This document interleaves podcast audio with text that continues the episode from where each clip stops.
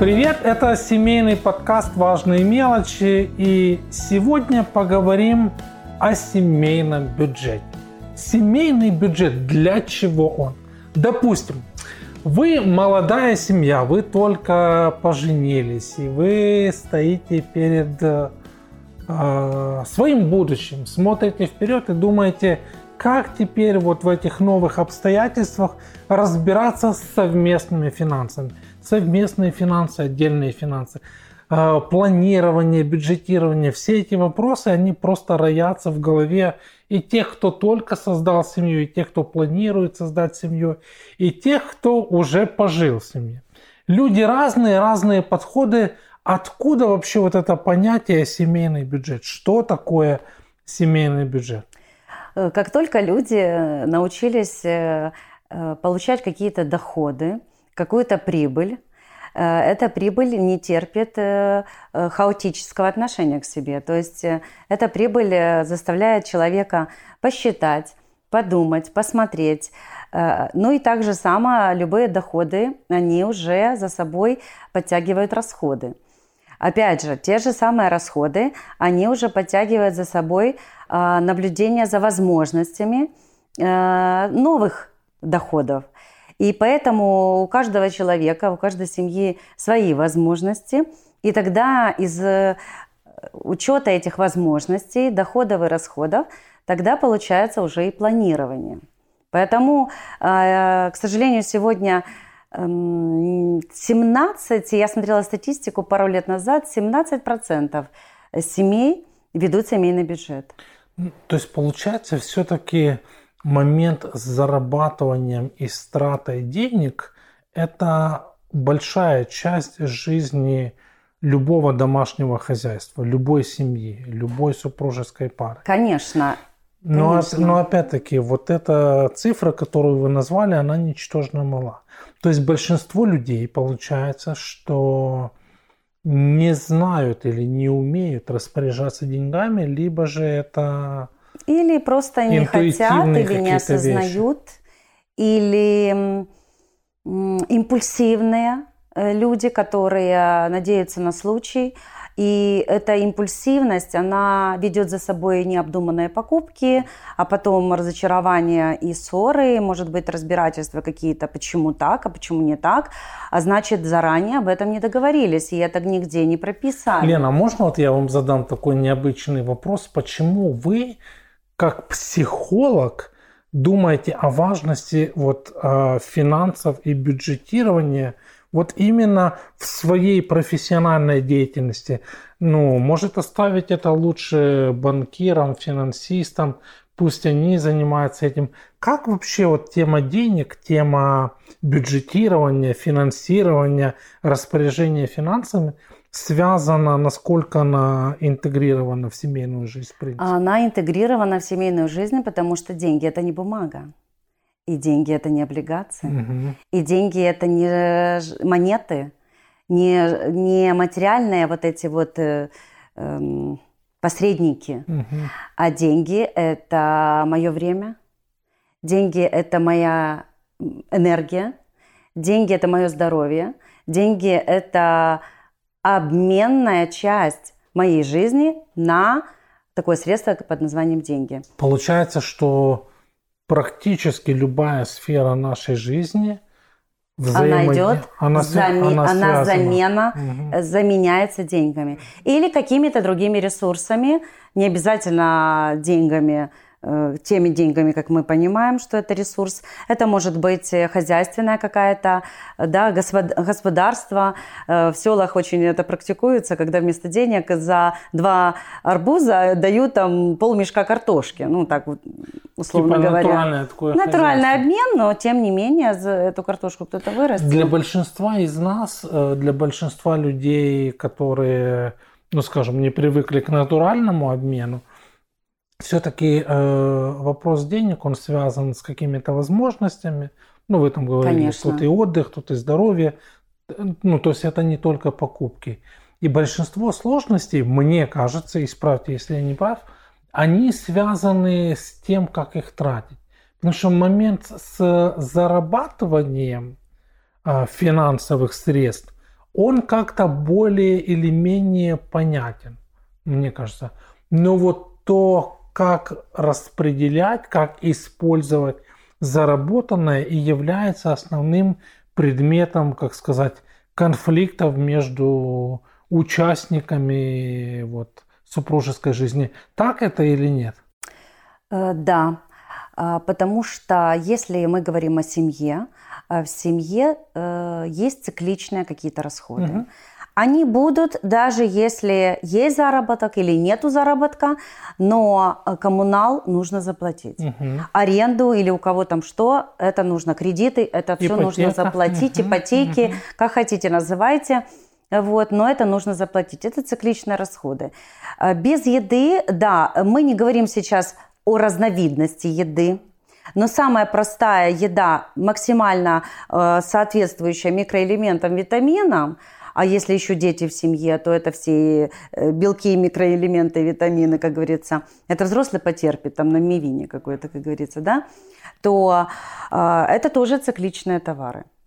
Э, вот эта цикличность Опять же, мы не можем предугадать, мы можем сохранить свое здоровье и максимально профилактику проводить своего тела, но тем не менее мы не можем предвидеть э, заболевания какие-то или какие-то ОРВИ элементарные, и на сегодняшний день это тоже цикличность.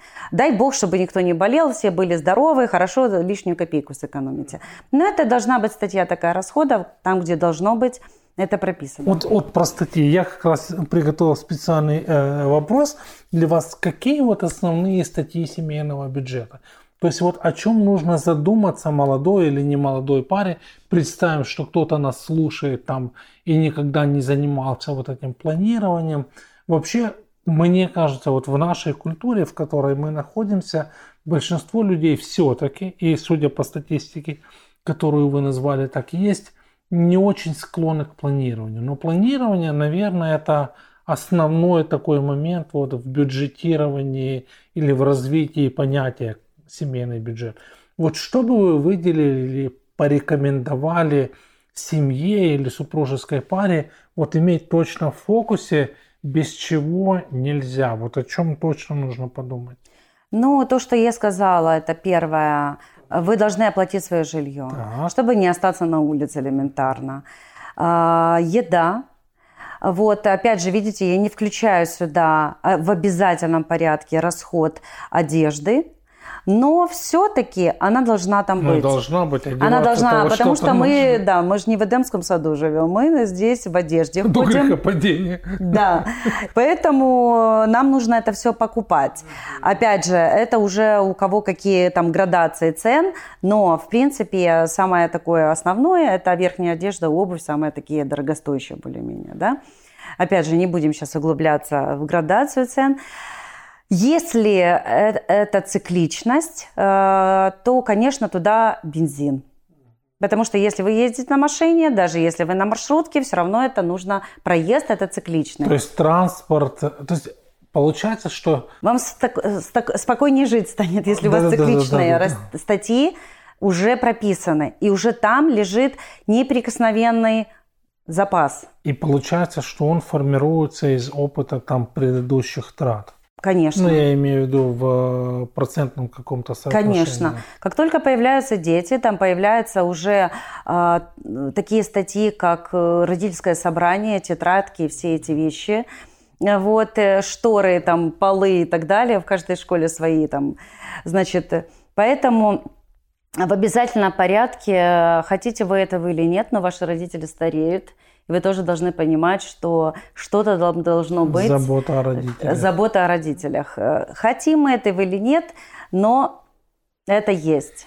И теперь вот если я правильно слышу, то со временем вот эти вот статьи семейного бюджета, статьи расходов и, может быть, доходов, они меняются. То есть одно дело это семья, скажем, без детей – Другое дело – это семья с детьми.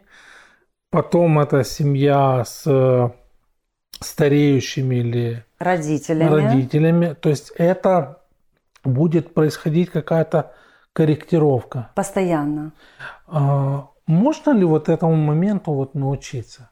Опять вот я, я почему об этом говорю? Меня не научили в этом. Я в своей родительской семье не видел какого-то там, условно говоря, детального такого планирования вот по микростатьям. То есть были какие-то принципы распределения, но не было там доступности массы инструментов, например, которые доступны сейчас. Что делать людям, которых не научили? А, этому можно научиться сегодня очень просто. Во-первых, на это нужно обратить внимание. А не просто получил зарплату через неделю, ой, где зарплата, никто не знает, где она. Значит, э, если вы уже обратили на это внимание, то, конечно же, твой, ваш опыт э, уже подсказывает вам, какие должны быть статьи расходов. Опять вы должны лобильность в этом видеть, потому что сегодня кто-то из супругов зарабатывает, а кто-то перестал зарабатывать, и уже, уже как бы какая-то безопасность и подушка должна быть. Уже финансовая эта подушка. За два года карантина, в марте будет уже два года, уже все проснулись и обратили очень сильно на это внимание, потому что многие люди остались без работы, многих сократили. А, каждая четвертая компания, она на грани кризиса, банкротства, и поэтому сегодня все встрепенулись, и у кого-то подушки безопасности хватило финансовой на три месяца, а у кого-то до сих пор все хорошо. А у кого-то не хватило. А у кого-то не хватило. И в комментариях в Фейсбуке все это четко видно, когда люди, извините, они уже зубы на полку и говорят, «Э, дайте, э, дайте возможности. Нет таких возможностей. Есть ли какие-то рекомендации по тому, какой процент дохода семейного лучше вот отправлять на создание, формирование вот этой вот подушки безопасности. Есть ли какие-то рекомендации или что вы из вашего опыта, из опыта ваших клиентов могли бы порекомендовать нашим слушателям и зрителям? Я бы сформулировала ответ от обратного. Не сколько на черный день, как в народе говорили, говорят, а сколько на э, сопутствующие расходы, чтобы осталось побольше. Вот так вот я бы сказала. Я еще слышал, есть такое понятие, как непредвиденные расходы. Конечно. И туда попадают какие-то из ряда вон выходящие ситуации да, по медицине, да. например, да, там сломал ногу или руку.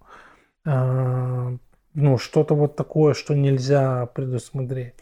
Есть, поэтому из того, что осталось побольше, э, потом распределения идут на непредвиденные расходы, э, запланированный отдых. Угу. Может быть, уже какие-то появились возможности, что можно помечтать о земельном участке или расширение жилплощади или покупки какого другого автомобиля, потому что этот уже нужно как бы тоже вовремя автомобили нужно продавать угу. и вовремя покупать. Поэтому из расходов а то, что я точно могу сказать, на еду э, денег нужно откладывать как можно меньше. Я читал... На пропитание, о, не на еду, а на пропитание. О, о том, что у наших людей очень часто именно эта статья расходов занимает там чуть ли не половину бюджета. Эм, к сожалению, да. Потому что мы привыкли, что вот э, еда, нужно быть сытым, нужно, нужно, это хорошо. На самом деле э, мы не обращаем внимания, что еда – это невидимый враг человека.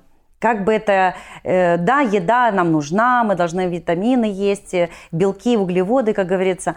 Но на самом деле э, мы не видим опасности, когда мы видим алкоголика, который пьяный. Вот он такой вот в зависимости, да.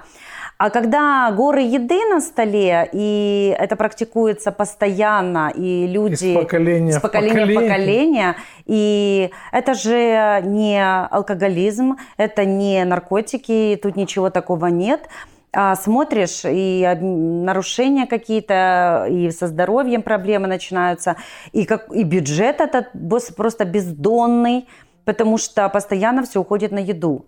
Поверьте, а, там есть очень маленькие хитрости, как можно сделать, особенно когда в семье подростки. Это постоянная еда, постоянно 100%. это нужно и это нормально, но можно хитро сделать, чтобы, посто... чтобы это не было, знаете, неконтролируемым процессом. То есть э, им сколько ни купи, все время они голодные, потому что это, что ты купил, э, находится в холодильнике. Поэтому есть еда утренняя, есть, а, я там, это на утро, ну, я чуть-чуть. Ничего страшного, за это никто тебя не убьет, но это уже формирует. Ребенок э, понимает, что если нету, можно что-то встать и приготовить. То есть даже здесь есть такой элемент планирования. Можно, можно варьировать этим, конечно. Слушайте, а если кто-то один, я не буду уточнять кто, а в семье зарабатывает больше, чем другой, да, ну условно говоря, например, кто-то из родителей, кто должен составлять бюджет и планировать расходы? Тот, кто умеет это делать. То есть не обязательно человек, который привносит больший доход, по умолчанию становится вот тем 100%. единоличным распределителем ресурсов? Сто процентов. А, конечно, есть три вида расходов. Это общие, раздельные, смешанные. О, и это мы... Бюджета, вернее. Это мы... А. Бюджета. Потому что у меня, у меня был вопрос, вот как решить, сколько должен вносить каждый член угу. семьи. Да, эти три вида, они потому так и называются общие, раздельные, смешанные. Ну, допустим, общий тут понятно. Кто сколько может, все вносят в одну казну, и тот, кто умеет э, вести бюджет, он распределяет из не просто один такой монополист и решил тут распределить. Понятно, это все на семейном совете, но ведение финансов принадлежит ему, и все на него, как всегда, злятся и кричат, а ты достала уже, э, что ты вечно с этой сдачей, а потом они покупают себе квартиры и говорят, спасибо, мамочка, что ты научилась нас эти чеки тебе но, приносить. Но, но это вы такой идеальный э, да. пример Второй – это раздельный. А, я зарабатываю, очень часто в Европе это практикуется. А, я зарабатываю, и ты зарабатываешь. Сколько примерно нам нужно на пропитание, на коммунал, на то, на все, а столько-то, столько-то. Неважно, я себе оставила там 5 тысяч долларов и 200 гривен внесла в бюджет. Он тоже оставил себе 10 тысяч и внес тоже 200. И вот мы живем на эти 400, а каждый при своем. Честно говоря, это рискованные Вот я вещи. Поэтому, это, поэтому мне интересно. Это рискованные вещи, потому что здесь семья в зоне риска. Угу. Значит, они или не доверяют или они считают своими, свои отношения, может быть, нестабильными. Поэтому тут надо очень сильно подумать и рассуждать вместе уже с людьми, почему они так это делают. Может быть, у них сюрпризы для друг друга, может, они хотят бриллиантовые э, или ламборджини купить вот, э, и подарить друг опять другу. Опять сразу хочу спросить, должна ли жена знать, сколько зарабатывает муж – и должен ли муж знать, сколько зарабатывает жена? Если мы говорим о здоровой семье, конечно, о доверительных отношениях, да, сто процентов. То есть получается, оба должны рассказывать друг другу, какие вот эта вот э, информированность об уровне дохода, она должна присутствовать. Конечно. И исходя из этого, они принимают решение, сколько вот идет в этот э, общий бюджет и сколько денег они оставляют на личные расходы. Э, наличные расходы – это отдельная статья расходов.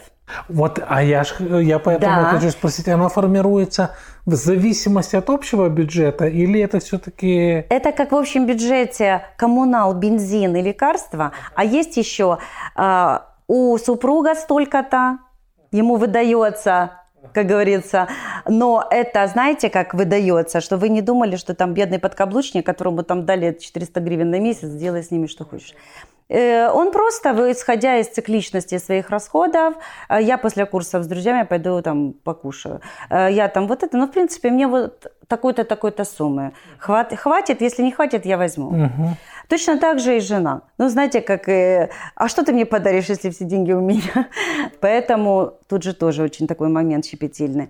Вот. Что касается детей, это то же самое. Как бы дети примерно знают проезды, чтобы не было такого. Он украл колеса ночью, потому что не, нечего было девочке на рождения подарить, не было денег.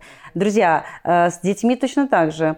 Э, это все их подарочки, дискотечки, все эти вечериночки, они не могут себе их оплатить, они еще школьники, они, допустим, еще, а если не на стипендии, это студенты, они еще не работают, если это первый курс, ребенок только поступил. Поэтому это отдельная статья расходов, чтобы не было такого, да, у тебя не допросишься. А вот, кстати, когда ребенок начинает работать, он тоже становится участником процесса формирования семейного бюджета? или он просто получает меньший э, Или вообще процент. не получает. У меня есть уже такой опыт, когда э, наша старшая дочь, но ну, она уже вышла замуж, вот сейчас как бы... А тут самый свежий пример, это когда наш 18-летний сын, он на первом курсе начал подрабатывать. И я обратила внимание, что у меня осталось, ну просто я в семье веду семейный бюджет, и у меня осталась в статье расходов лишние э, проезды, все эти гульня, это подростковая, «А что такое? Оказывается, младшему сыну. Я смотрю, а сын это усек и сразу больше начал ага, ага. А я такая, стоп. И э, средний наш сын, он говорит, а ты не заметила, я же у тебя не прошу деньги. Я вообще ни на что не прошу То деньги. То есть получается, что то, что он получал из семейного бюджета, теперь он, он стал... больше. Я не прошу у него вноси свою лепту там э, в пропитание, э, нет такой надобности. Я не буду каждую сосиску считать и котлеты, как говорится, но тем не менее он ощутил это, что Почему нет, если я могу это оплатить, я проезд могу, поверьте, это сегодня тоже все недешево. Я знаю. Вот, э, я могу оплатить день рождения, пошел, мы пошли с друзьями, мы пошли, я на кино, все эти э, как бы подростковое времяпрепровождение. Как быть семьям, у которых нестабильный доход? Как быть э, семьях, которые не уверены, особенно вот мы сейчас уже даже с вами вспомнили, э, сейчас, когда вопрос стабильности работы и регулярности дохода. Это говорит о том, что нужно подумать уже о такой статье, которая называется непредвиденность, нестабильность, и все-таки туда откладывать. Знаете, деньги приходят туда, где есть амбар. Они не валяются просто так, они где-то должны быть. И если они есть, у нас в сознании, а, даже где-то в подсознании уже включается кнопка, что туда надо уже что-то ложить. И Э, так по пропитанию и по одежде ты как бы не сильно это заметишь. Потому что, ну какая разница, больше что-то съел, меньше что-то съел, но, но если это в эквиваленте это гривен, то это очень сильно заметно. Или долларов, чтобы потом Или было долларов, легче неважно. привести к квадратному да. метру. Поэтому вот эта незаметность в еде, э, она способствует незаметности э, статьи расходов. А уже непредвиденность, конечно, тут понятно. Есть в семьях кризисы, которые благодаря своим подушкам, они остались на плаву, и все хорошо. Я вам благодарен вот за ваши идеи. У меня у самого уже появилось что-то, что я хотел бы поменять а, в нашем семейном бюджетировании. Последний мой вопрос вам будет такой. Мы составляли бюджет, но придерживаться его не получилось. Что делать в такой ситуации? Э, знаете, это мама, я держался, держался, держался и все-таки закурил. Э, ну, как бы, ну как, э, значит, держаться дальше своей линии. Знаете, каждый человек имеет право на ошибку. И это не говорит о том, что, знаете, тут сидит мама, которая скрупулезно следит за всем и всех контролирует. И готова бить по и рукам готова за бить по рукам. Копейку. Конечно, нет. Поэтому все, все склонны ошибаться – но если линия уже и цель придерживаться, то будьте добры, придерживайтесь и переосмыслите какие-то свои приоритеты. Лена, спасибо вам большое. Друзья, даже если вы никогда в жизни не, составляли никаких бюджетов, начните просто сейчас. А даже если ваш доход нестабильный, все равно есть возможность распределять то, что нам доступно по факту, правда? Ну и не бойтесь э, откладывать, не бойтесь делиться, не бойтесь делать ошибки и будет вам счастье. Это семейный подкаст «Важные мелочи». У нас в гостях была замечательная, потрясающая, мудрая психолог, жена, мама э, Елена Петрик. И до новых встреч, всего хорошего. Пока.